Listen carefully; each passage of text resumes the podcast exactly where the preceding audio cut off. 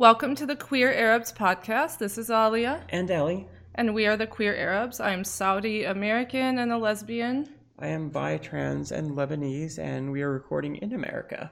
And Samia, can you introduce yourself? Hi, I'm Samya Abu-Orf. I am a Palestinian American poet, a queer woman who lives in Philadelphia. Yes. Um, sorry, Samia. I said Samia. Sorry about that. That's okay. um, Samya is going to start with one of her pieces. She's a poet, and um, go ahead when you're ready. Throw down. All right. Um, so this poem is called 20 Things I Have to Say to the Three White Men Who This Week Told Me They Had a Thing for Middle Eastern Women. One, fuck you. Two, is that supposed to impress me? That you have supposedly overcome your white genetic predisposition to find anyone with melanin unattractive? Should I be proud of you? Three, I'm glad you're not overtly racist. Four, I'm disappointed you don't see that you're definitely secretly racist. Five, do you say that to any white woman you meet? Six, am I supposed to be flattered now that you've declared me worthy of your filthy stare, your intrusive gaze? Seven, I'm not. Eight, am I supposed to be more attracted to you now that you've said that? Nine, I'm not. Ten, am I supposed to forget the Facebook posts you make about hating the terrorists and the foreigners and the immigrants? Eleven, I won't. And for my dad, I'll say, fuck you. 12. I already thought I was attractive before you said that. Thanks for reminding me that men will have to consider my ethnicity before deeming me fuckable. 13. What made you believe I care if you think I'm fuckable? 14. I don't care about you men like you who propagate white fearfulness, white supremacy from behind your grinding teeth, who from the second grade made me ashamed of my father for speaking Arabic, for wanting me to learn Arabic, for stumbling over his vast English vocabulary, even though he uses his brilliance, his PhD, his second language to offer more good in an hour of broken speech than you will ever babble in a lifetime. 15. Fuck you for making me feel ashamed of my father, for teaching me early that there are good and bad ways to be exotic. 16. Fuck you for teaching me there are good ways to be exotic. 17. What makes you so attracted to Middle Eastern women? I mean, truly, is it my pride? Is it my loud mouth, whiplash tongue? Is it the fire in my chest that burns holes in all your bullshit? Is it that I don't bow to you? Is it that you want to make me bow to you because I've sown strength that could break every bone in your body? Is it my body? Is it the way I look similar to what you see on the news? Middle Eastern women's bodies, lifeless and cold and bloodied and busted and crying and hollow, but you couldn't give a fuck about those bodies but to see it in front of you, whole and graceful, clever and angry, is it fun for you to humanize me? Give hips and a stance to the mercurial marionette that the media makes of me? Is it fun to selectively pick which brown bodies you see as worthy? Or just poke with the mild interest and distance of a zoo animal? It's a good thing she was born here. I hear they're on the endangered list. 18. If I could curse you out in Arabic, I would. 19. I sometimes hate myself because I can't curse you out in Arabic. 20. Let me tell you what is so attractive about Middle Eastern women. They see death and dying and ache and longing in every dream and every waking nightmare. They water the earth with their tears and wake the next day to weed and cultivate and grow the garden of their hearts. The sorrow and grief and fear will splinter them, shave off tiny pieces of their souls, but they repair. They mend and glue and press themselves back together using tools they made with the hands of their mothers. They have no other choice. They seek solace in the circles of other women. They learn to embolden themselves against a culture that demands they assimilate or disintegrate, turn the porcelain of their hearts to steel. And do you know how much that hurts? Have you ever grown steel from bare bones? They breathe sunshine and laugh springtime. They carry the past on their backs, cradle the future in their arms. They support and they rise and they love and love and love the most attractive thing about Middle Eastern women is that they have never needed you. That's it. All right, show, Oh, I am full of goosebumps right now. you know what? Show's over. We can't follow that up. You know, that's Seriously, like we, we've peaked this week. Done. I think.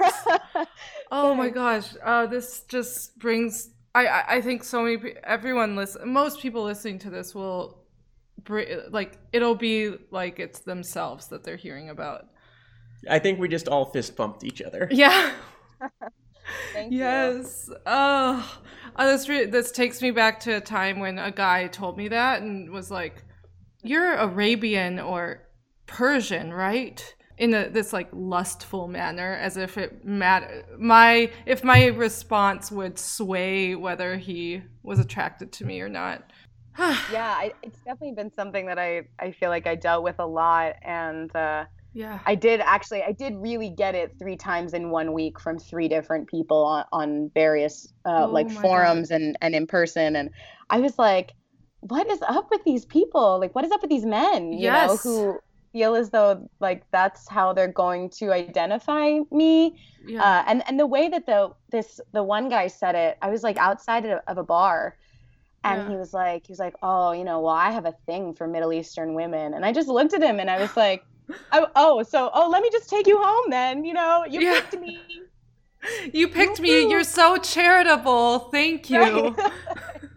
wow, good for you, buddy. Like, Yeah. well, Wow, I wanted 'cause- to look and be like, oh, well, too bad I'm not into white guys. Like, sorry. It's like, Too bad it's not. It doesn't go the other way. it's like Right. that's adorable, but That's I don't- adorable. I don't date ethnic people. Like, Right. Anglos really aren't my thing, but thanks. But- Like, Thanks. sorry, you're Yeah, just so- to me. right. oh was- my gosh. That was a messy week. But so yeah, I, but I got this poem out of it. So I mean, Uh, possibly yeah. worthwhile, maybe not. No, so much art comes out of frustrating experiences. Hmm So much amazing work comes out of frustrating or like negative experiences that you choose to create um, create something beautiful from which it's it makes it into something good because people will feel validated Mhm. I think, in their anger because I think this is something that a lot of people can't. I think uh, I, for example, feel everything you said, but I I wouldn't know how to articulate why. Um, I'm I I feel it felt feel it too because in my dating time before Alia, that came up pretty often. You know, Mhm. single trans girl who is also Arab, and yeah, I'm I'm already like rocking the exotic card pretty hard before the Arab starts. So Mhm. did people mostly focus on you being trans or being Middle Eastern? uh, trans because usually it was like I've talked about it before. It was, it, it was always like the dirty little secret. It's like, oh, you're Arab, how exotic, and I'm like, okay. Yeah, Yeah, I, I feel like it's like picked up a lot because Arabs are sort of the enemy of America, much like Mhm. like before that, you know, the Russian women were fetishized in the Bond films as these femme fatale types, oh, which was kind of cool because they were like very strong and empowered as opposed to eh, like Arab women who are you know victims of their culture in every depiction. And hmm. so Right. Yeah, and Right. Well, and I also feel like as a Palestinian, uh, I, I feel like, you know, I don't want to step on anyone else's toes, but I do feel like Palestinian women are often demonized almost more than any other, I would say, like nationality yeah, individually. Um, you know, and w- we are told that we we make terrorists, you know, and we we have terrorist babies and we raise our children to be terrorists and yeah, and things like that. And and so for me it's very like you don't get to hate me and fetishize me. But that uh, that is how fetishizing works right? It, i i actually Yeah. think fetishizing is is based in in a feeling of hatred a feeling that uh, something is gross and disgusting on one level but therefore should be wanted because it's so taboo because of that hate or that negative connota- or negative depiction or thought, it turns into a very disrespectful want hmm or disrespectful lust, Mhm. and it, I'm going to have all these fantasies about you and blah blah blah. But at the end of the day, will I take you home to my family? No. Fuck no. But Um, Palestinian. That's a good point you bring up. I'm glad you mentioned that because also I don't know if this is accurate, but do you feel that being Palestinian, there's also the element of, oh, the poor Palestinians. It's being so charitable of me to want, or I don't know. I, I get, in a way, in a sense, I get that as an Arab woman in general. Mhm. I'm wondering if you feel that too. Not, no, not particularly. Um, Yeah. mostly because I think I'm all the Palestinian women I know are like loudmouth bitches in the best way. Heck yes. You know, so yeah. I I don't I don't think that I think among Palestinians the depiction of Palestinian women is strong freedom fighters Yeah. and I would like to hope that among other like Arab identities people see us that way. Yeah. Um, but I, I know that like you know generally Palestinian women hold themselves in the light of being strong, being freedom fighters, being independent. Um, I don't think that they would allow themselves to be like infantilized, really. Um, and I don't. That's, I mean, there is Yeah. sort of the because of like the Orientalism that takes place. It sort of is like, you know, you you want. The, there is part of that in the fetishization. I would say, like you know, genie in a bottle, like harem girl. You know, like Yeah. you know, needs to be needs a white man to you know liberate her so Yes. that you know. the jazz. I act. guess that's what I was getting at. Yeah. It's more like I'm white and you're whatever, you know, Oh, I see. whatever Okay. flavor of Arab, and you should just feel so lucky that I'm into you. Um, Right. The master race has deigned to step down from the pedestal of whiteness to to come towards you. Yeah. I I have felt that so much within among the dating world, hmm and it's it's not it doesn't have to even be said out loud to be clear what someone Mm-hmm. is feeling or thinking, and I was thinking about it more from like a power play perspective. You know, here's the here's the woman of the enemy who I am now going to basically sexually d- have sex with and be Yeah. awesome at and look at me like being so both woke but empowered and virile viral virile. I've never actually said that word out loud. Um yeah, but I don't know. I guess I'm yeah, Yeah, it's about domination. yeah, it's about power. Right, It's and- power, domination, and control. yeah, Right. Yeah, and historically men have used women or feminized bodies as a form of uh, asserting dominance over other men as Ugh. as part of you know whatever patriarchal society you know take your pick. But uh, you know to me like that's one of the points in my in my poem. I i feel like it goes over people's heads just because it happens so quickly but i do think it's incredibly important that it's in there is sort of saying like you know, fuck you for teaching me early that there are good and bad ways to be exotic, right? Like I can be a good exotic girl or I can be a bad exotic girl. And oh, then yeah. the next line is like, fuck you for teaching me that there are good ways to be exotic, which is then to question the entire formula that creates exotic people and non exotic people based on you know Yeah. whatever historical context is happening at the time but I, I think i think it goes over people's heads but it's one of my favorite lines in the poem even if it's not like quite so powerful or hard hitting at the moment because it is sort of like it gets at fetishization and then it's like but the fact that i'm being othered at all is wrong like that's a system that needs to be broken down glad you brought that part up. Yeah, that's that's one that I will need to one that I will now that you explained it, it'll sit with me long term. Yeah, we'll have it's, to do it's a- always a line that's bothered me because i feel like it never it never goes over exactly the way that i want it to but i've finagled with it so much and i just can't quite make it hit the way that i want it to exactly and i've just gotten used to like okay well you know that one is might just have to be one that people notice on a second reading or a second yeah, yeah, or one yeah, or one that comes up in like now, like comes up and is discussed afterwards. Mhm. Yeah, and then like everyone sort of pauses at this part and replays the beginning. Yeah. Right i hope so Yeah, our playtime statistics are probably going to be weird on this episode. I hope. in a good way. yes. It'll It's be like, this it'll be episode is like, only like an hour, but but the average is three hour playtime per person. What the? what Oh, is going on?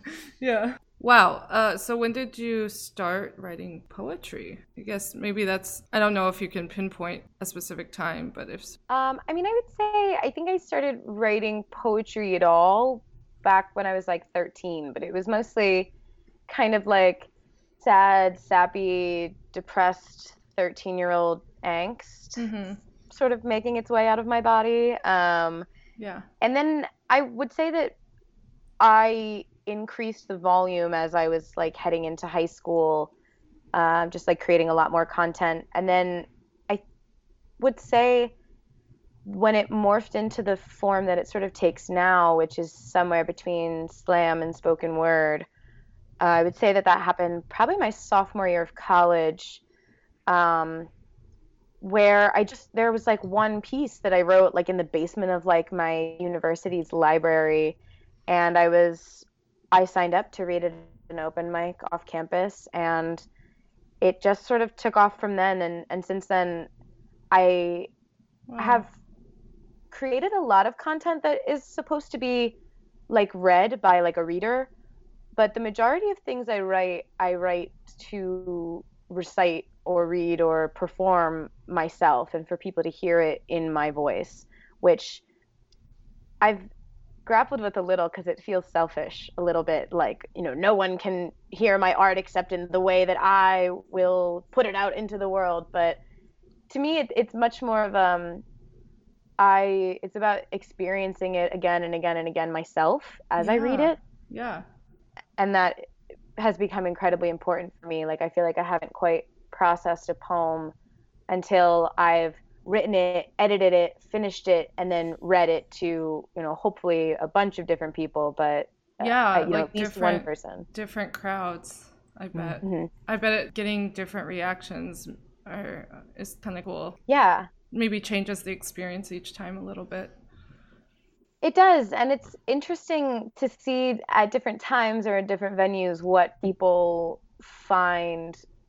Yeah, like the like things like the most hard hitting lines or things that they like the most, and one of the greater things about doing it in person is slam is so much of an interaction between the audience and the reader. Yeah. Uh, you know, like audience members are encouraged to snap or you know make like an mm sound or even like yell out, you know, things like you know hear that or you know things like that where like it, it becomes very much so that they feed off my energy and i feed off of what they give me so it does sort of change the poem each time i read it for a different crowd yeah. uh, just even seeing parts of poems that people I, I see people nodding at in the audience and that sort of is like oh well I, I wonder what it was about that line that they liked so much or things like that and it, it does sort of change the performance a little every time Yeah. Um, there was a girl I was sitting next to, I think, at the Yalla Punk poetry reading, and you were reading a poem about your name and how people just, you know, refuse to get it right, refuse to like hold it in their mouth correctly. She she made a comment. She had a moment. She's also Palestinian, and she said that she locked eyes with you at one point, and she just it that moment stuck with her so heavily. And it was hearing you read the poem and then hearing her reaction was so powerful together for me. I wish she had introduced herself. Oh yeah her um yeah we can uh, t- we'll talk we can talk we'll talk that later yeah. later privately. Yeah yeah yeah um yeah she she that's mentioned it amazing I know she mentioned it quite a bit later, and so it was cool to hear to kind of revisit that poem, you know, later on. I mean, that's definitely what I go for as a Yeah. as an artist, as a writer. I I really do hope to provoke feelings in people. And one of the things that I think is so beautiful about language is how exacting it is, and that there are words for everything. And if there isn't, I can craft words to make an idea if that idea doesn't have a word that encompasses it wholly. You know, so that I Oh, love that about it's so exact, it's so precise, and I can change it a million times and to me that's what the majority of my writing is is grappling with is this being as honest to a feeling or an idea as possible Yeah. and if it's not how can i fix it so that it is as true to what i mean to what i actually mean as possible it's nice to use language to connect with people about thoughts that were sort of mystified or, or gray before. Yes, something that stuck out for me hearing your poem just now, where I thought, this is amazing to hear these feelings articulated. Thank you. It's always been kind of a vague concept in my head of why does this bother me as much as it does. So, have you written in other formats, or is poetry your your jam? Yeah, I uh, I've always been like a decent writer in academics or in my studies, um, but any yeah. sort of writing outside of poetry I find just so incredibly difficult, which mm-hmm. maybe is a sign that I should try and challenge myself to do more of that. And I've I've written some sort of well, I've halfway written some like political opinion pieces that I would like to do more with in the future. There's this like grassroots socialist group in Philadelphia called the Philly Socialists, and they have a like a quarterly, I think, newspaper called the Partisan. Oh, cool. And I've been thinking about submitting some stuff to them, uh, just as a politically minded person. Oh, um, sh- totally yeah. should. Politically yeah, minded Arabs, you say? Right. Hell yeah. Never heard of one of them before. Yeah. yeah it's sometimes it's okay to lean into the stereotypes. Right. Oh hell yeah and be proud of it. Yeah, I definitely do take on like loud, irate Arab woman pretty well. I'm very proud of it. Very happy with it. Yep, that shows up with me pretty often. Yeah. I'm half Saudi and half white, I guess, and so it, it turns on and off, I guess. But my non Arab side of the family is sometimes like, whoa, whoa mm-hmm. when when I express something. Meanwhile, when it's I express, actually... oh yeah, go ahead. No, no, please. Oh, I was about to say with my Arab family, it's like, oh, you have a political opinion. How quaint. Why? well, it's well, everyone in the family has a political opinion that is based in like that's couched in the last 30 years of Middle oh. Eastern and American history and they're like, well, according to this person's book with so and so, that did they just publish? And I'm like, uh-huh. and I was like, God damn it, you people are too well read and too well couched and everything, and I can't argue with that because I'd have to read 14 books to do so. oh, I see. I uh, it's actually I'm also I'm also half white. Um, my mom's family goes back in U.S. America, uh, basically all the way back to the beginning. Yeah. Um, but it's it's interesting because her family is a large i mean it's like the closest thing to a matriarchy i've ever seen in real life. Um, we just have very strong women independent women. My family is so women centered and women i mean women focused i guess. That sounds it sounds like exclusive towards men but i'm the men in my family just you know grow up being okay with powerful you know women around them um and so for so for me yeah like for the white part of my family probably honestly is more oh, cool. aggressive i would say yeah um, oh, but yeah, that, yeah. that so feels it, so refreshing to especially this week yeah so yeah uh, for context, we're in the we're in the Kavanaugh hearings uh, week that we're recording this. Yes, so. so they haven't voted. The judiciary hasn't voted to confirm or decline yet, but basically everyone is jumping on Kavanaugh, and SS- SNL has been making fun of him. So yeah, at that point, public opinion has pretty much turned against them. So, so that's this histor- That is the socio-political context of when we're recording. Yes, and by the time this drops, who knows what'll happen? What mm. will have happened? I oh, should God. say. Recording yeah. around political hot times. Yeah. This aren't they always? Mm-hmm. Yeah, yeah, that's true. Uh, it's like when is it not? It's like at least with Obama, we could like tune out for a week and not like completely lose the point and like this lose the page in our political discourse. Right. Yeah. Yeah. I mean, it didn't feel like the world was teetering all the time. Exactly. Know? But it's certainly, like, yeah, he yeah, wasn't perfect. Certainly but... some, there were certainly problems, but it wasn't every single day you're just on edge. Right. Wondering why women are just getting right. so much hate constantly.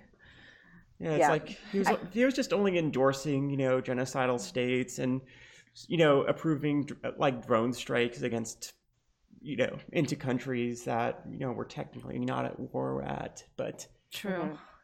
but you know that was just basic like the basic U.S. imperialism. Now we're sort of like at you know hypertoxic masculinity both internally and externally, as well as you know possibly starting another fucking Cold War.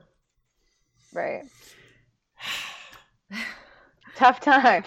Yeah. Anyway, uh, so what did you? Well, since I saw you at Yalla Punk, so I would love to hear your impressions of Yalla Punk. What did you enjoy, enjoy about the fest, and why did you feel that it was important to be there? So, a full disclosure, I could not attend Yalla Punk Friday or Saturday. I was scheduled to work and could not get out of it. Oh, um, So. I was just there on, on Sunday for the vendors and the, the movie screenings and the poetry reading. Um, but for what I was there for, I I mean, I just think it, it I mean, I just can't give enough props to the organizers. That is so much work, and uh, they they put it all together basically by themselves. Um, and I just I, I can never give enough praise um, to those two women for for putting it together uh, Yeah. the second year in a row. I, it just is incredible to me uh, the amount of of uh, work that goes into Yeah. Yalla Punk. So I'll I'll say that first. Um, Right. and then to come and for it to truly be a space of brown sort of like uh, what's the word i'm looking for i just like divergence from uh, like a stereotypical uh, I, I guess i don't I, i'm like putting my foot in my mouth here um i would just say seeing people who maybe find themselves living alternative lives to what I guess I would say their parents saw them doing. I guess that's me. That's me projecting a little, maybe. But you know, uh, people who are queer, trans, non-binary, punk, angry, shaved heads, anti-capitalist, you know, anti-U.S. government, things like that. I just think it it was so amazing to see all these people in in one space. Uh, Yeah. And and the the vendors, I would say, I for me, I feel like I grew up pretty isolated from any sort of Arab community. Uh, I grew up in like a really small town in South Jersey that was Mm. basically all white. Um, and you know, Yeah. besides like a few other people of color and a few black people in my high school, it was really all white. Um, I didn't even identify as a brown person or a person of color until after I got to college. Um, people just told me that I was like tan all year round, which Right. I mean, it, it just yeah, it, it just never struck me that like okay, I'm actually like I have a political identity that uh, decides things for me before I do a lot of the time, especially with my name that you know sort of um, presents me to people before they even meet me as some sort of political identity. Uh, but but to see this these vendors from all across the country, people from all across the country, sort of putting out art and and doing work and creating using symbols that I know and and um, art that resonates with me. That I, it just was so. It allowed me to feel brought into the fold a little, um, and and it's just so I'm I'm friends with you know uh, people of color and white people, um, but not a whole lot of Arabs um, or like Arab Americans or anything like that. Uh, and so some things like um, symbols, especially like Palestinian identity, I have to explain to people. And it was really cool to show up to Yalla and like there's a table with all this like Palestinian art on it. And it just was like amazing yeah. to see these symbols that I know so intimately out in the world. It just reaffirms that I exist. Yeah, yeah, I felt everything you said strikes a chord with me because I also grew up, you know, pretty separate from any Arab Arab anything. So it's just it felt very like home. Being at Yalla Punk just felt like home because it was also, like you said, um, with accept very open minded, accepting people hmm and it was a come as you are environment for the Swana community. It was just, it was really, really a novel experience. I felt like I didn't have to sort of play down my politics, my identity, or, you know, and I did. I feel like I didn't stand out at that conference at all, and I kind of love that. Yeah. You know, because you know, tall trans girl who is very politically outspoken. Oh wait, I blend right into this crowd. yeah. It's like I'm It not was- even the loudest person here. I'm I'm I'm really okay with that. You're like, this is what it feels like to not stand out more than the entire group. Whoa. Yeah. it's very affirming yes. Yeah. that there are um, other people in the world and across the country who this is also their reality. Yep. Yeah. and I felt like it was really timely for me, especially because like I had been like you like if people listen to the podcast consistently, they'll occasionally hear me talk about how I feel like you know queer Arabs are a people without a nation, and you know, Mm.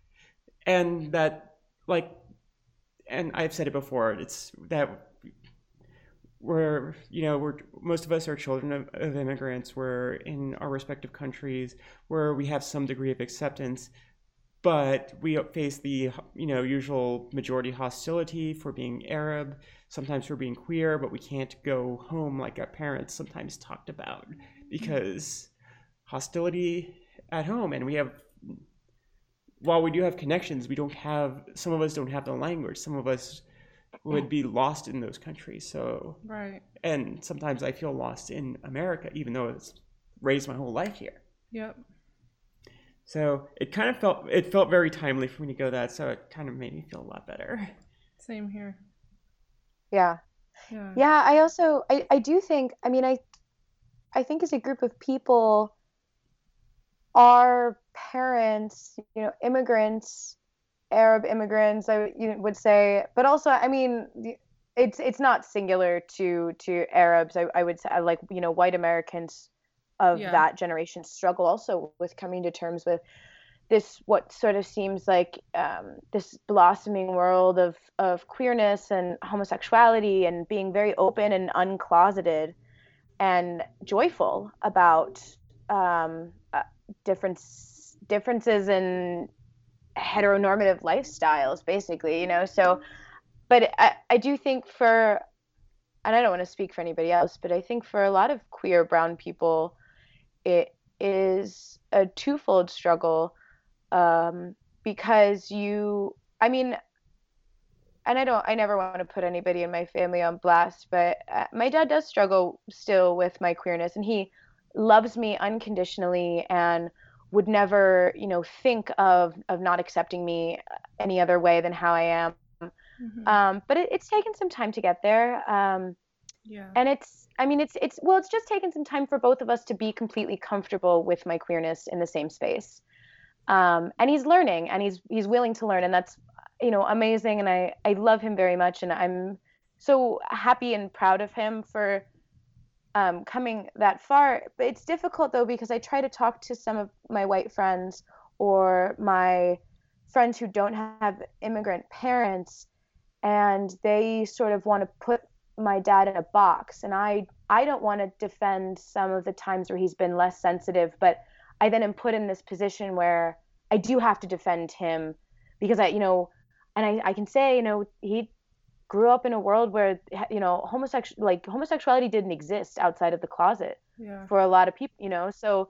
don't don't put all your you know westernized ideas of progress on my father you know but at the same time i, I don't i don't want to defend moments where he's less sensitive than others you know Right. uh, and it does sort of put me in this like position of of um, my white you know my my arabness versus my queerness and those two things are not at odds with each other in any sense but Uh-huh. people Yeah.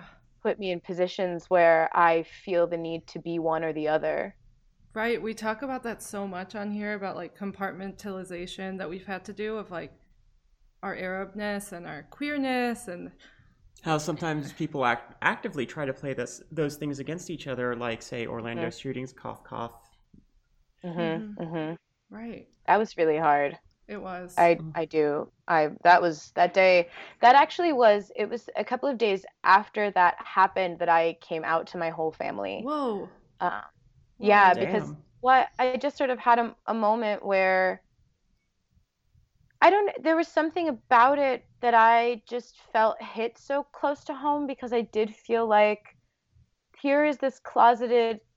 Uh, well, I mean, they. I, I'm not sure, and I hate to like you know humanize the shooter in a way that minimizes the horrific Uh-huh. um, consequences of his action and the way that he murdered people. Uh, you know, I, I never want to do that. yeah. Um, So let's just put will the disclaimer that- there. He straight up murdered people, and Right. he's an awful human being, and he should never be Right. forgiven. But let's go. Let's go I for some context say- to your personal life. Right. well, I, I just I will say that he was a, a closeted brown man. Yes. and that there are certain effects of living that lifestyle of self-hatred and of fear about being yourself within certain confines of society uh, that can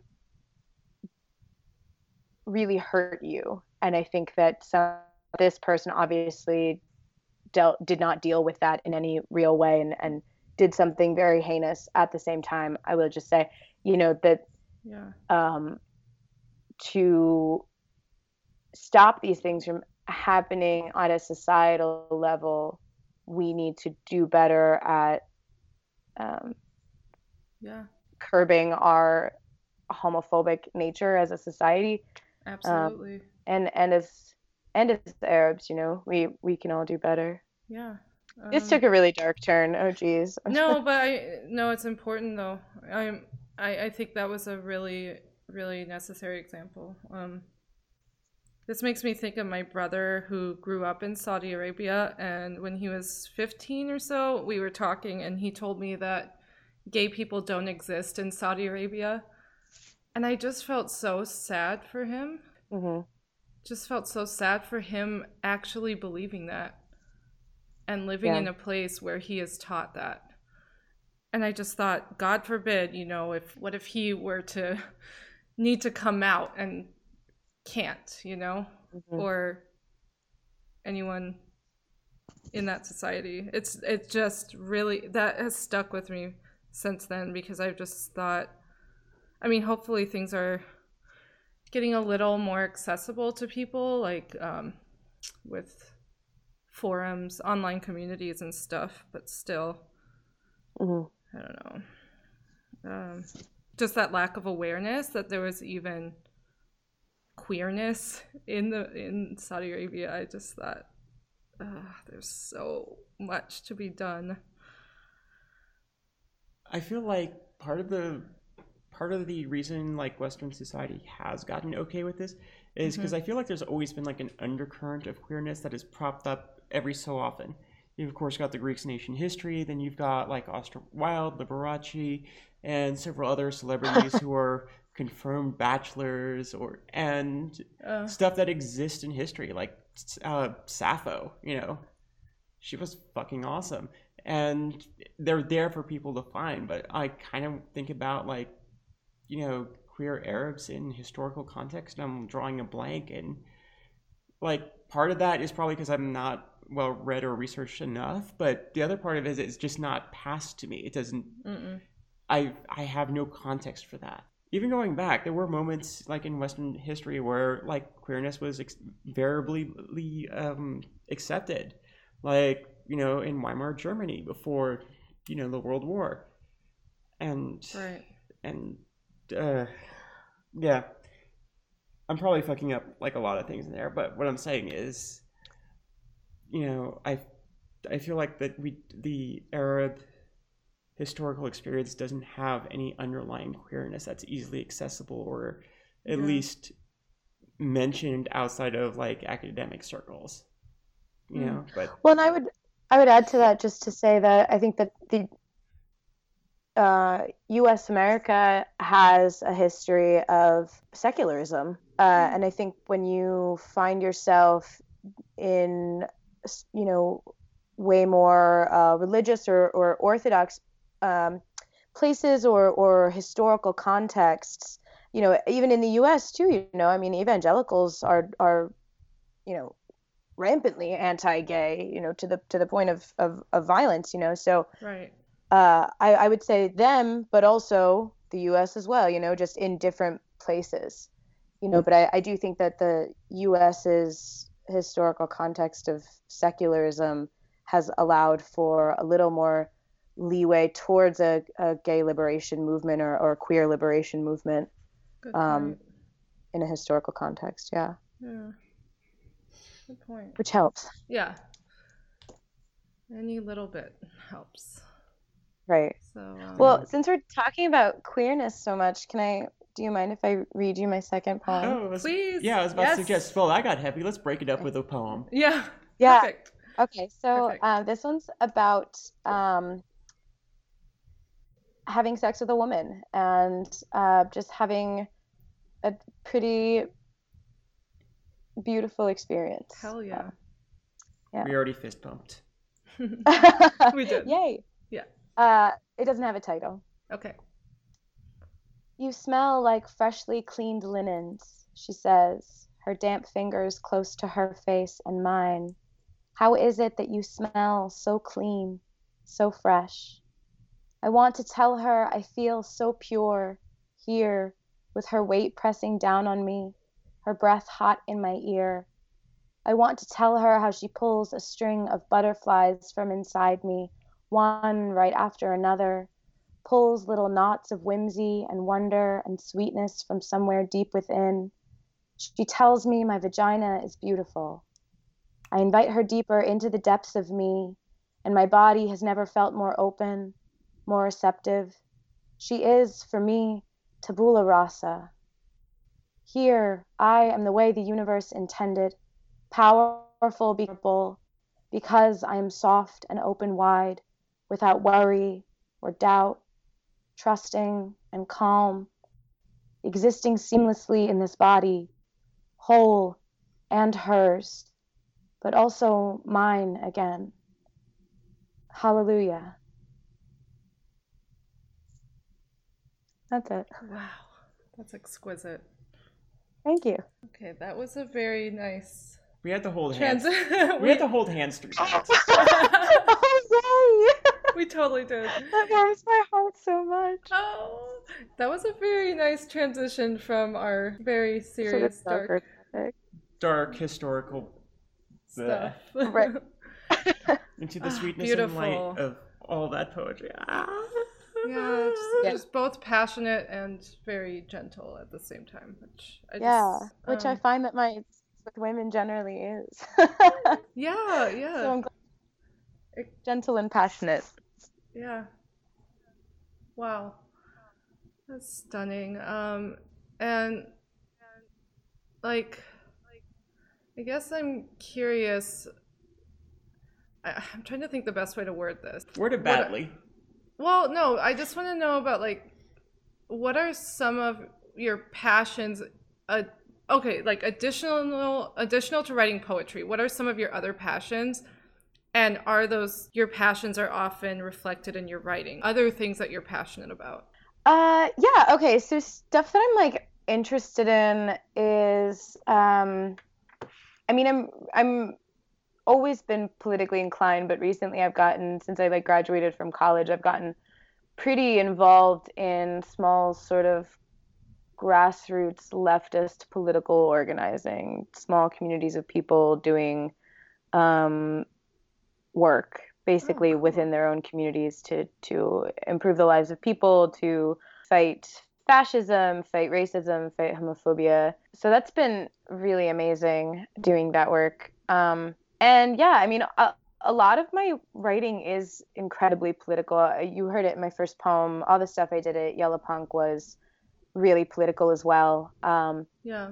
but and a lot of my stuff is political, even if it doesn't seem to be political off the cuff. I guess I would say the Mhm. the poem I just read you, I, I feel as though that poem is political.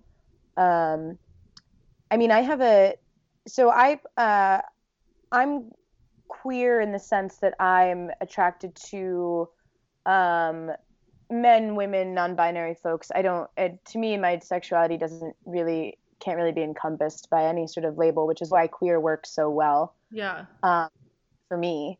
But um, I've I feel ya. had yeah. I've had some um, bad experiences in the past um, with like sexual relationships with men, um, and I do have a sexual assault.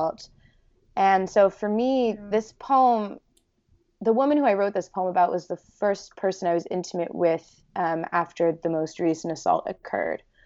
So Wow.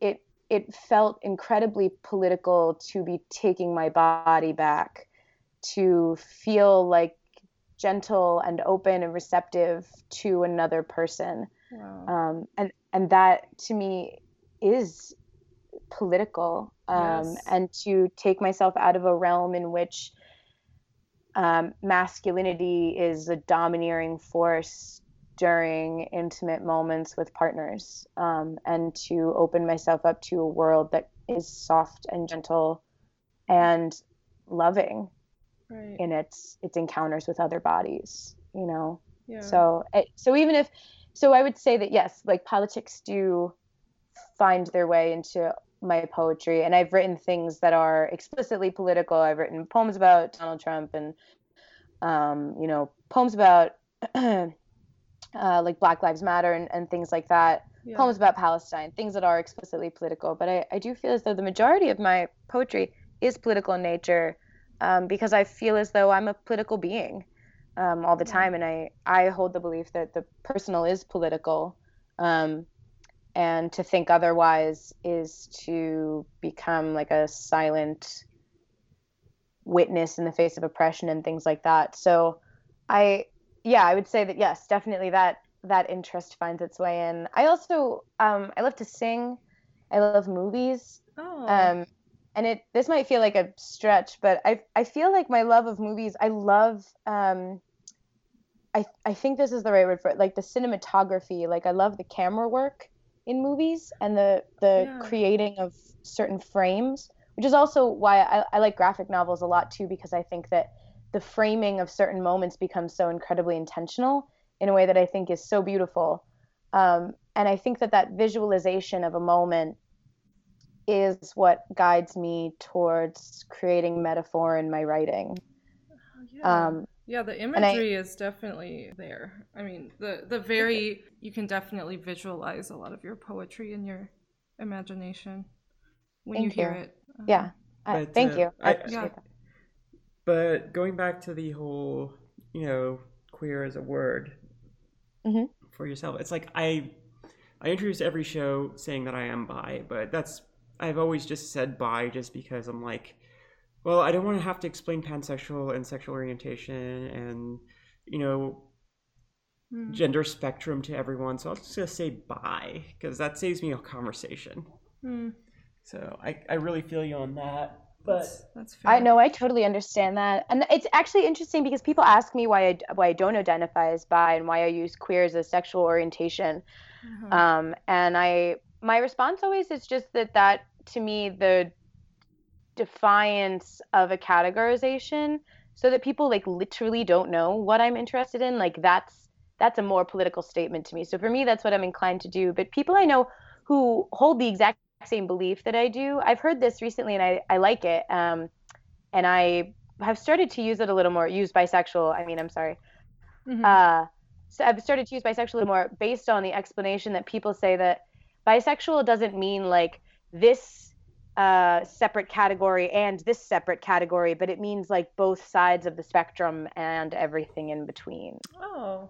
as far as like feminine or masculine uh, as categories. Like it's it's not just like this discrete category of man and this Uh-huh. discrete category of woman, but it's much more of like the entire spectrum of masculinity, femininity, wherever a person may fall on that. I find Mm. myself attracted to people on both ends of that spectrum, and I appreciate that I as a as an explanation. Heard that. That's that is awesome. Okay, I like your definition way better. It's way better than my lame. I'm tired of talking about it. No, that's that's that is uh, that's totally real and and uh, like a valuable statement as well. yeah, I, think also that's agree. justified. You you get exhausted yeah, of of explaining every I, I constantly. Yeah, especially with the trans thing attached to that. It's like I'm just so tired of talking about certain things. Yeah. It's like sexuality. It's like I don't I don't want to explain anything anymore. Can we just please flirt and eat? it's like, well, if I'm interested in you, you'll know. So other than that, exactly. Yes. matter. Like I will offer that information if I think that you are someone I'm interested in telling, like offering that to. But I also feel like everything is political. Everything is rebellion or consent to the status quo. Mm-hmm. So I I feel you there. Like Yeah. Even like your your poem about your name, Samya, at Yalla Punk was so political because it's a reflection of white America othering anyone who is not them. And a refusal to sort of like submit and assimilate to their pronunciations and their views of how you should be. Yeah. Yeah, Even yeah, like and I think the yeah. two go hand in hand. yes. um, and people who who I don't know. I always say this, uh, but you know, we've learned how to say like you know Tchaikovsky, and and we've learned how to say all these names of white people who we deem really important. But then Mhm. you know, black people like I mean, like Africans and African Americans' names are butchered on the you know the Oscars and the Emmys, and it's like.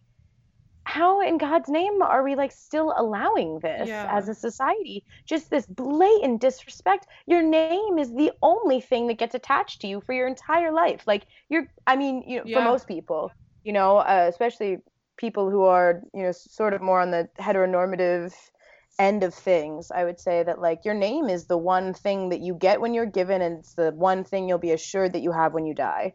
yeah. And to just like disrespect that, I think is in, incredibly just for me blatantly racist yeah, um, definitely. If because it is tied to whiteness and people whose names are fucked up are mostly going to be brown people or Yeah. people of like non-anglo descent how many times do I need to tell someone my name is Alia? It, it doesn't matter if it's a dozen, a hundred. Some people refuse to say it. They say Aliyah, and it. I, I just. I don't even notice when people say Aliyah anymore. Like people that I think should, people I work with, people who see me every day, oh god it's the who worst hear my name at least once a day and it's i just i don't even notice when half half the time when someone says Aaliyah anymore because it's so It's- just it's, it's like- become my alias Yeah, you're, Mhm. you're and you're tired of fighting that fight. Like i'm like i, I yeah i, I mean, mean, i should only have to say it once or twice like I Mhm. like my actual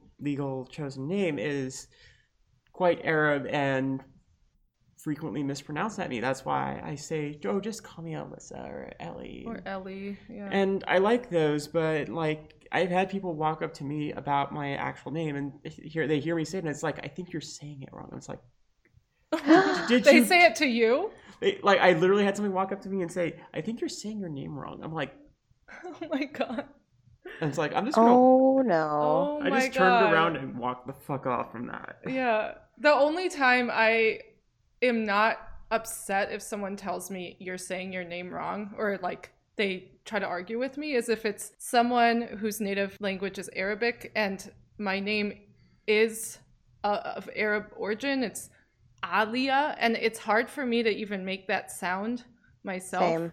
So when I say Yeah. Alia and I hear maybe someone whose native language is Arabic and they're like, it's Alia, then I'll be like, okay, you're right. I I like hearing you say it the way that it originally is pronounced, you know. Um, It's like sorry, but sorry. I'm I, okay it's with like I love you, but I've been dealing with white people. Yeah. Right. like I've been surrounded by people, other people who cannot pronounce it, therefore I can't either. It's like you said it right. Let me buy you coffee. yeah. Yeah, It's that's funny, the though. yeah. I I feel like when I when I meet people, they know that my name isn't like far off from something they know because Samya, and it, it's also spelled S A M Y A, like it's incredibly phonetic. Yeah. Um, but when I like introduce myself to people and they hear it verbally for the first time rather than reading it, a lot of times people be like, "Okay, well, I'm just gonna call you Sam. Can I just call you Sam?" And I, I mean, I like look at them and I was like, "You can call me that if you want to, but that is not my name." Hell yeah. And like I, but you know that is what everyone from high school calls me. That's what my mom calls me. That's what my dad calls me. It's what my my entire extended family calls me Sam.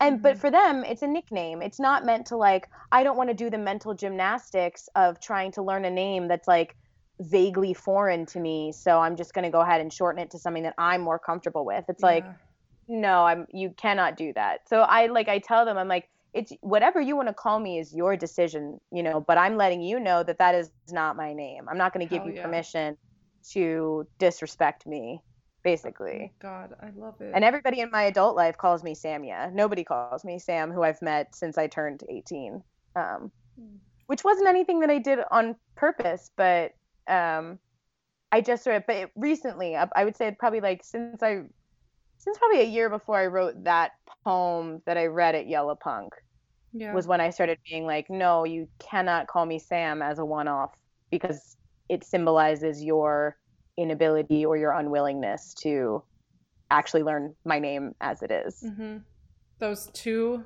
syllables are too emotionally difficult for some people.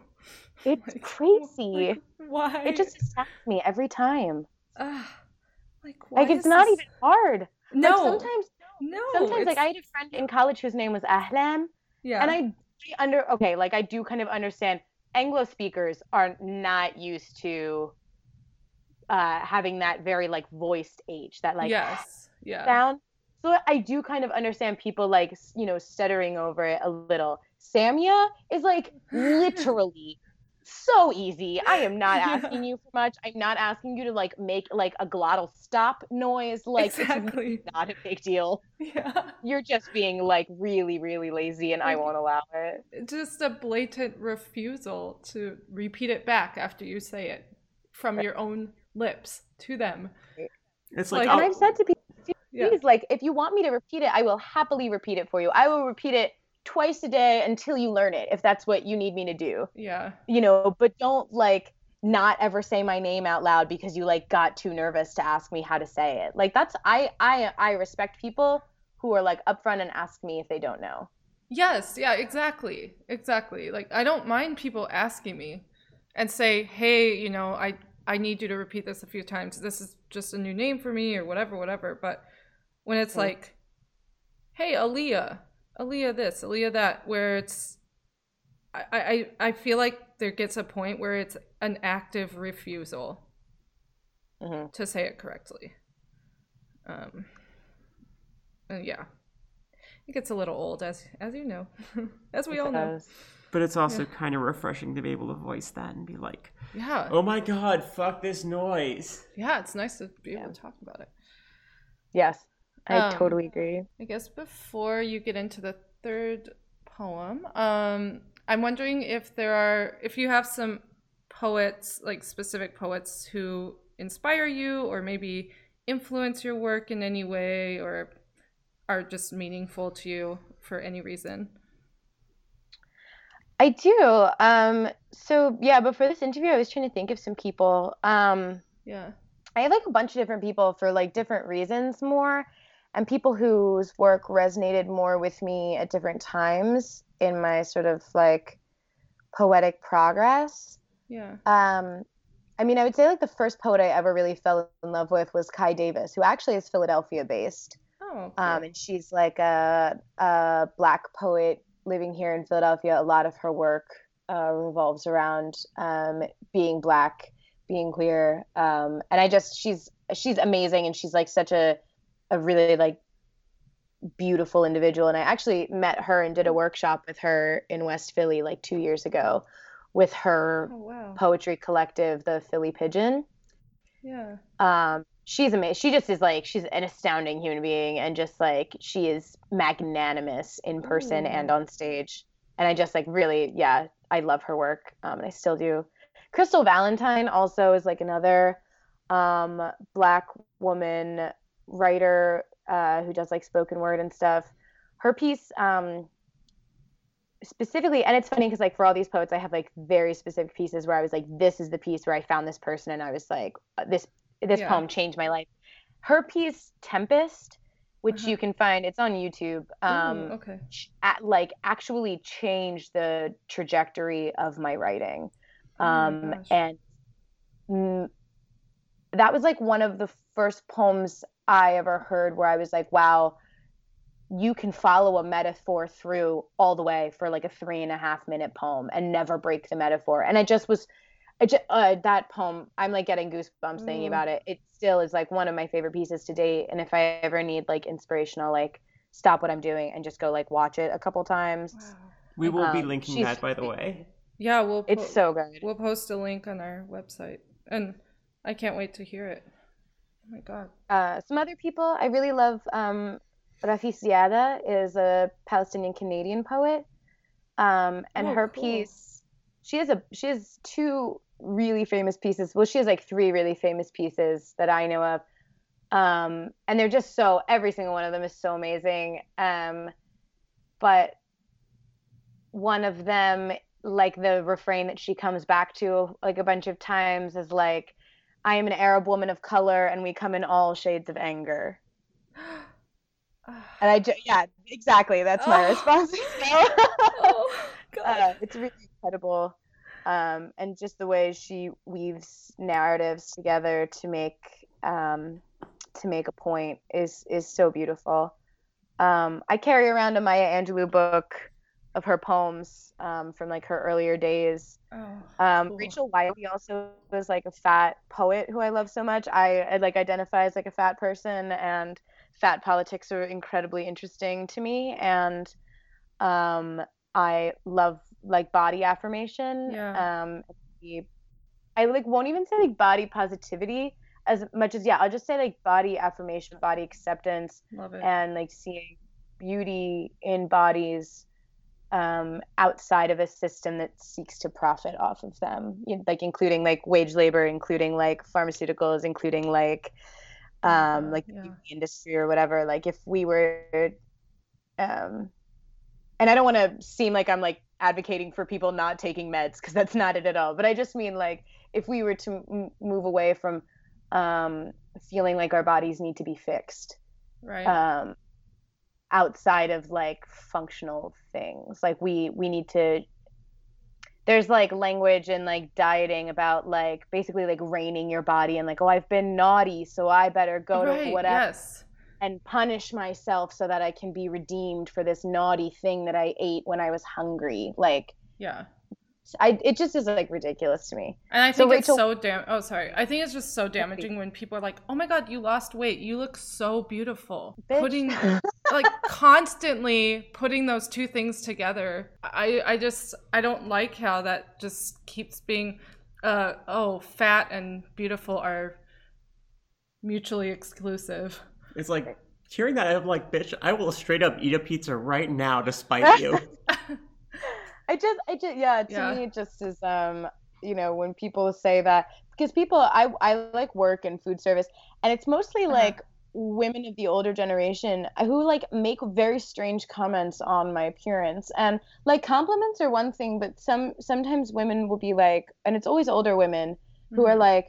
Have you lost weight? You look great. And I like always look at them and I'm like, no, I did not lose any weight. yeah. And like, don't even. I'm like, what? Like the fuck? Like, why are you? I don't know you. Why are you even asking me this? And- yeah, why are you looking at my body that closely? Right. Ugh, Right. And like yeah. some women, and I like work in food service, so like I guess people as like defense mechanisms make like weird comments about like, oh, I shouldn't be doing this, or like, oh, like Oh my get god, that yeah. chocolate ice cream. And I'm like, I, I literally, and I tell people, I'm like, chocolate is soul food.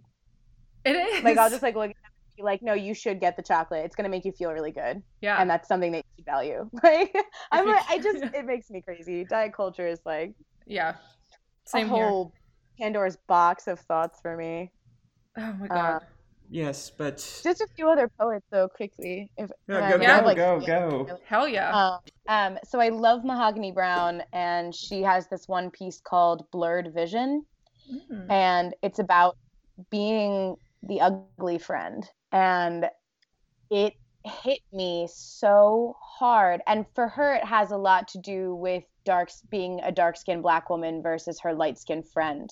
But the Oh, way that her light skinned friend gains validation and acceptance from a man yeah. I, and this is about like their adolescence but it it every time i listen to it i just cry just Wow. profusely at the end of it every single time. And it's only like three minutes long, but I it just gets me so much. Um, because I yeah, I, I it resonates with me a lot. Um, being like a fat brown girl living in a, a mostly thin white town, high school, middle school, et cetera, et cetera Right. and never feeling like I was given validation from the men who were around me or the boys.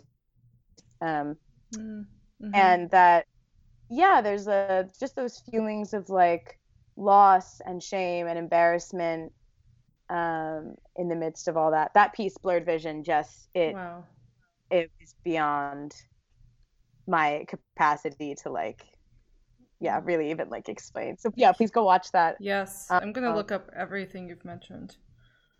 and also just the last person um he's featured a lot on button poetry his, his work is and he's the only man on my list Yeah. um i th- i think he uses he him pronouns um but okay. he if not i'll just start using they because i'm actually not sure Okay. um but they do really incredible political work um that i think is nuanced and so beautiful and like hard hitting uh, Mm. and I think the way that they take um, small sort of instances and blow them up into be m- much larger uh, statements about society and things, I think are so it's so beautiful, and the way that they craft words is just uh, just beautiful. Yeah, I don't really have any other words for it besides that, but um, amazing. Guante, I think is how you pronounce it. It's G U A N T E. Guante.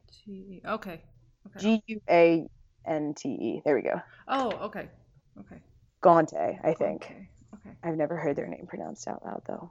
Okay. And that that's kind of a recurring theme, like on, on the show, is like occasionally we talk about stuff where we never actually have to say it out loud because we only talk about it online.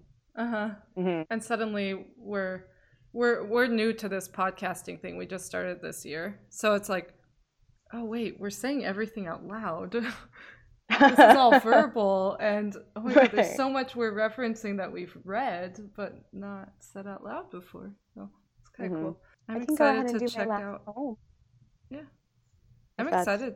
I'm really excited to check out all of those poets. Yeah, that's that's like some good. That is some good stuff right there. Um, some wait. really incredible poems ahead of you. So get ready. Also, just like scouring um, Buttons page, like Button Poetry.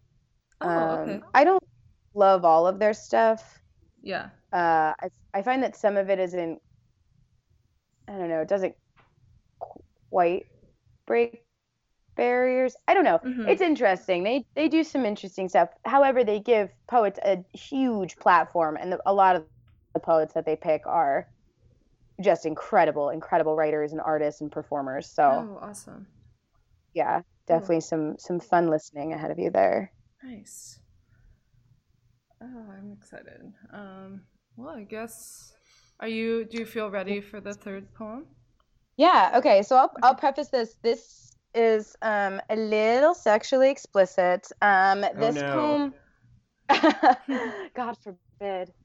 Um so I'll just preface this with like earlier this summer this interview surfaced or resurfaced from DJ Khaled from like 2014 Oh boy. and Yeah. I felt like okay, so I'll I'll explain. So he in this interview, for whatever reason, was asked whether or not he gives his wife oral sex.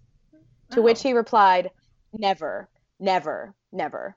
All like proud and stuff. So it I was so angry about this. And you know, and I was like, I have to write a poem about this. And then also he's Palestinian American and I was like, okay, you know, like whose man is this? Like this is my man and I'm like he's he's this he's my man's and I got to Uh-huh. like rein him in real. so like yeah. is not allowed to shame us this way. So I went ahead and wrote this poem in all of my anger at DJ Khaled. So this is called For DJ Khaled or a non exhaustive list of disgusting stuff straight dudes do while simultaneously complaining about eating pussy. Hawking loogies. Wearing the same boxers multiple days in a row. Eating protein powder. Going months without washing your sheets. Wearing Axe body spray. Asking to come on my face, casually using the word cunt, fantasizing about fucking your stepmom, scratching your balls in literally any public space, calling your ex girlfriends crazy, sending dick pics that literally no one ever asked for, telling me I need to shave my pubic hair like you're some kind of expert on bodily hygiene. Like, bro, you really gonna do all that nasty shit and still have the audacity to make me feel self conscious about my internal organs? Like, the time a dude told me he wouldn't give me head because he didn't like the taste. First of all, you didn't even try it, so how do you know? Didn't you ever learn picky eaters often go hungry? We don't offer second dinner in my house. Second of all, what do you think jizz tastes like? Eat all the pineapple you want, boo. That shit's still gonna taste like garbage because your diet is like a 12 year old with a credit card. Like the one time a dude wanted to go down on me and I told him not to because I was worried about what he would think. Some kind of backwards brainwash. Teenage boys out here eating Tide Pods but telling their girl that pussy tastes weird. Like a woman telling me I didn't have to go down on her if I didn't want to. As if I wouldn't want to people with vaginas must actively unlearn disgust for their own body parts. And yeah, I could talk about how vaginas are like flowers to convince you to see them as beautiful, but pussies are beautiful because they're pussies. Like, how are you going to tell me you're a king in bed? Guess maybe you are because most kings had concubines, but kings run a higher than average risk of being decapitated. So, your choice, I guess. Out here acting the streets, but Mike Pence in the sheets. Like, for real, put your mouth on my pussy, you pillow princess little bitch. But, like, you want to face fuck me? Want to penetrate my skull so violently that my eyes water? Fake gagging noises for you, slobber and throat bile dripping from my chin and coating your dick, but somehow touching tongue to clitoris is too gross to you? And if you're a dude who says he eats pussy publicly, so all the women in your life know that you know how a real man satisfies his girl, you better put your mouth where your mouth supposedly already is. You better make sure that pussy comes correct. Master that cunning linguistic. Become connoisseur of cunt. Lick pussy because you like pussy. Better have your girl quiver and shiver and praising a god she ain't never been to church for. Ain't no half-ass pussy god. That's like ordering a a sundae for the cherry. A lot of preparation and anticipation only to waste all that sweet cream. I don't know, DJ Khaled. I never wanted to know any details about your sex life, but here are some observations based on your comments. Guess you couldn't ever find the key to unlock that box. Maybe you're always shouting your own name on your tracks because, like, you never heard your girl shout it. And now at least we know another one never came from counting orgasms. How you going to refuse to worship at the altar you were born in? One day at the pearly gates, the goddess will stand before you, instruct you to eat the fruit, ask you how hungry you've been for sustenance. And when you tell her you never, never, never ate the meal she placed between your wife's legs, she'll make sure you spend eternity starving.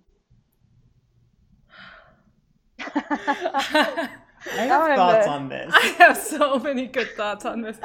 I love that. I love the anger mixed with so much humor in this poem.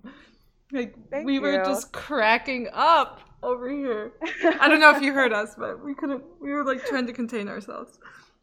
No, no, I appreciate it. Fuck This poem always gets laughs. That's why I like to I like to include it. It's like lighter than some of my other stuff. That's However, Really good I do have one thing. As a 12 year old with a credit card, I feel personally attacked. I just am like, I just some of this, sh- like, I have heard men like tell me that they don't want to go down on me because they don't like the way that it tastes. yeah. At the same time, expecting me to like swallow semen, Semen. and it just is yeah. like, it just is like, I what? Like, are you crazy? And the fact that we've like let like dudes like get away with thinking that way yeah. so long without being like bitch slapped? Like, how have we let this occur for so long? It just makes me crazy. Yeah, yeah, and the whole like uh, what you pointed out. How do you know? You haven't even tasted it on me. Right. You have no idea what it tastes like. so like don't even God. come near me. And it's it's like at this point, it's like you know that's it's a done deal. Like if you're not into, if you don't want to do that, you can leave. Yeah. Like I'm, I'm- we're not moving forward at all. I'm done. yes. and I'm not the one who suffered in that. You are. You Yeah, know? you missed out. Yeah. Uh, uh, but a lot of that also resonated with me because I'm like, oh my god, I I've been to that guy's house. I I looked at those sheets and I was like, no, let's go back to the couch. Mhm. Mhm. hmm Oh, just- the I- yeah. sheets that were not washed for four months.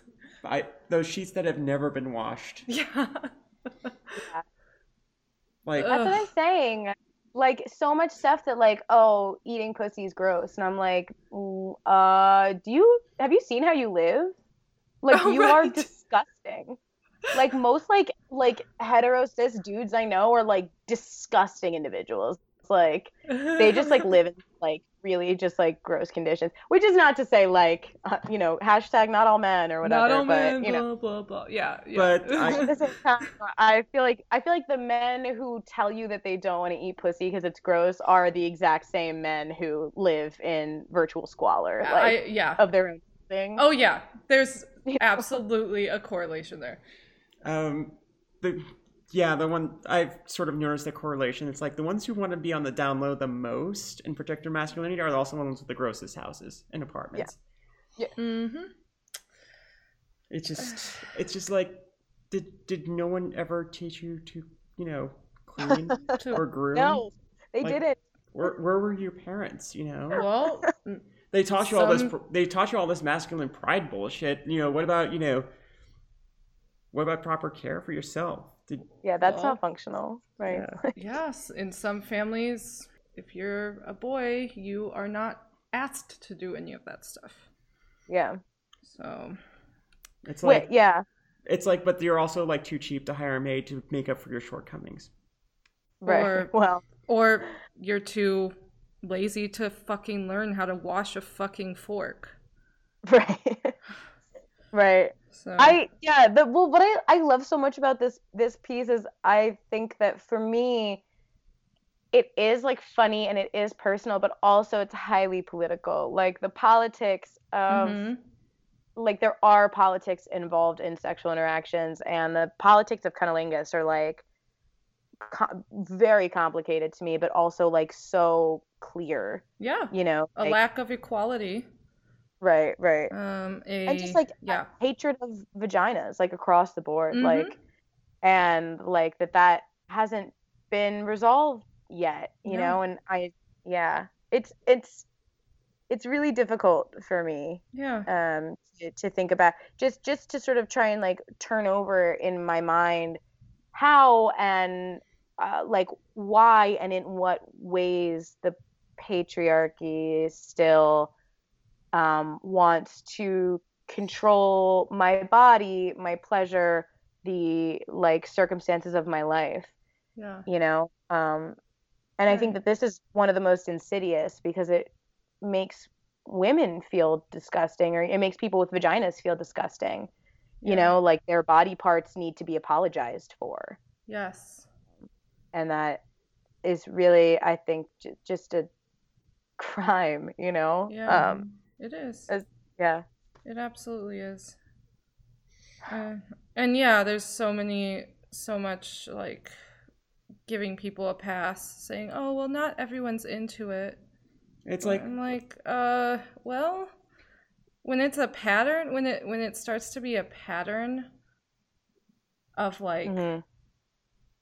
it becoming the norm for a man to say that about a vagina, like it's not just a one-off. It's not just you know the occasional person just that's not their thing, but it's no, there's a systemic thing going on. Mhm. Yeah, and that Right. whole lack of self care that guys do. It's like I've heard those conversations between women where they're like, you know, he doesn't. He needs to. It's it's like you too can have a guy who washes and bathes bathes more than once a week, right and you know, As if it's this like amazing anomaly. it's like right in times like thank thank the gods I am so bisexual. I can opt out of that shit. Yeah. well, and I've seen um, posts even on Facebook that says, And to me, it just it has the opposite effect than what I think uh, to, on me of what I think the intention is. These memes on Facebook that say, um, "Yeah, flowers like women posting like flowers are nice, chocolate's nice, but what's really hot is a man who vacuums the house." And I'm like, why does that even have to be celebrated? like that should be a given. That should be like Yeah. basic. That should be the basic. Like, if you live with a man, you should both be doing the house stuff, and it shouldn't become a meme. Why? Why is there no meme saying, "Oh, it's so hot when a woman is able to take care of a house"? It's, like it's so hot when she can crack open that refrigerator and replace the cooling thingy. Yeah. Versus yes, versus a man. That's like specialized work though. Like this, like vacuuming the house is like this is just like vital to our living. I know. Yeah, uh, uh, yeah, yeah, uh, yeah. uh, but I was trying to go for like the sort of oh, Yeah. what you expect a guy to know how to do? yeah, like or like non-gendered, like because so much like housework is almost exclusively gendered as female.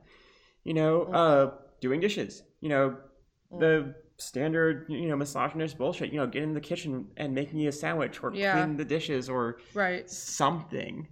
And I'm like, it's we've gotten to the point where like can you I can't think aside from like maybe barbecuing, it's like I can't think of like an internal household chore that or task that men are expected to do Like de- by default. by default. And if they do do it, then people are like, "Oh my god, I Praise scored. him. I Praise scored. him." I got like, I I struck gold here with this guy." Praise him. Yeah, that's the standard we're at.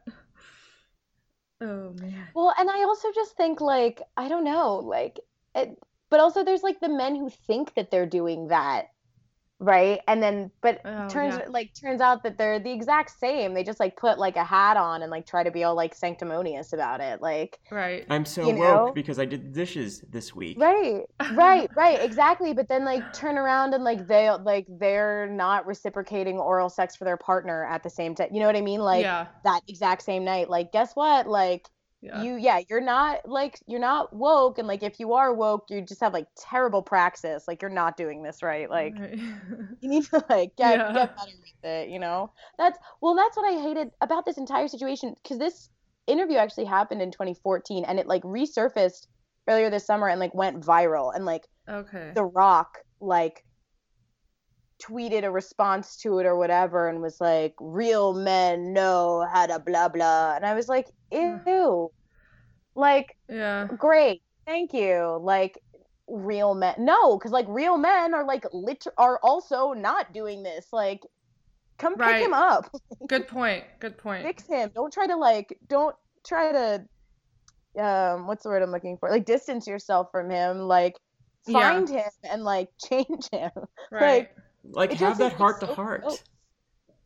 say again Oh, it's like go go find DJ Khaled and have a heart to heart. It's like right DJ, you, you you need you need to work on a few things, brother. Yeah. yeah no serious and that's like he's like a palestinian american guy and i'm like jesus like come on like Yeah. Like really It's like you're rep- you're like we our don't get face. that many It's like you're representing positively. Do do Right. better. Right. You were also like an Arab man in the spotlight. Could you like pretend not to be misogynistic for like a minute? Yeah. Yeah. Like, you know, it just killed. I was like, oh my. So that's what I was like. I have a responsibility to write this poem. Like, Oh my god. On behalf of, like, semi-sexually liberated Palestinian people. like, yeah. I have to write this poem. I know I But- I'm not exact like I'm not specifically Palestinian, but I I'm feeling that toward Khaled, uh, G- DJ Khaled, where I'm like, you're an Arab guy. Can you please represent our people? Okay, Do better. better. God damn Or it! Or just don't be so open about it. Just oh my It's like, god. just- it, yeah. Just, Right. just, just shut the fuck up and be the good token Arab guy so we can improve our societal status a little. a little bit. Right. Just for like a minute. Yeah, yeah, Yeah, yeah, before the next bomb goes off. Jeez. Yeah. I mean, Oh my god. basically. yeah. So, Well. So unfortunately, I think I kind of have to have to wrap up in a few. oh, well, there was something I feel like you're the right person to do this with. Yeah, please. I want to spend like at least a minute for like it's the play after the credits, just mispronouncing uh white people names. Oh, sick. Yeah. Uh, thank you all so much for listening. Thank you so much, Samya, for being here. You're incredible, and I feel so just honored to have you on our Thank show. Thank you for having me. I'm honored to be here. So, um, Uh, where how, can oh how where- can, where can we where can people find you, your work, and all the badassness that is you? yeah Um, I'm probably most active on Instagram at S A M Y A A B U O R F, which is my name. Um, I post some stuff on Facebook as well, which is also, you know, I'm just there as my name. So cool feel free to add me. Uh, a lot of my poetry is public on Facebook, um, so you could probably look it up that way as well. Perfect. Um, but yeah, Instagram probably is, is the easiest way. okay Okay, and this is for like all the new fans and publishers and stuff. To, that would be the best way to reach you. Yes. Cool. Uh, no, well, you can also email me um, at samyaabuorf at gmail. No hyphens, no spaces. Um, and uh, yeah, also, uh, I also have work featured in Caldera Magazine, uh, which is like an up and coming um, POC LGBTQ publication of art outside Ooh. of like the mainstream art scene. So if you find Caldera, um, I'll be featured monthly in Caldera as well. yes Heck yes. oh i'm so excited Mhm. okay good to know i will be following them all right. Um, s- uh, thank you all very much for listening. You can reach us at thequeerarabs at gmail.com. We're also on thequeerarabs.com. You can see all our episodes. And then we're also on iTunes and your favorite podcast apps. So thank you all for listening. and stay okay. tuned for just a second. We have one more thing we want to do.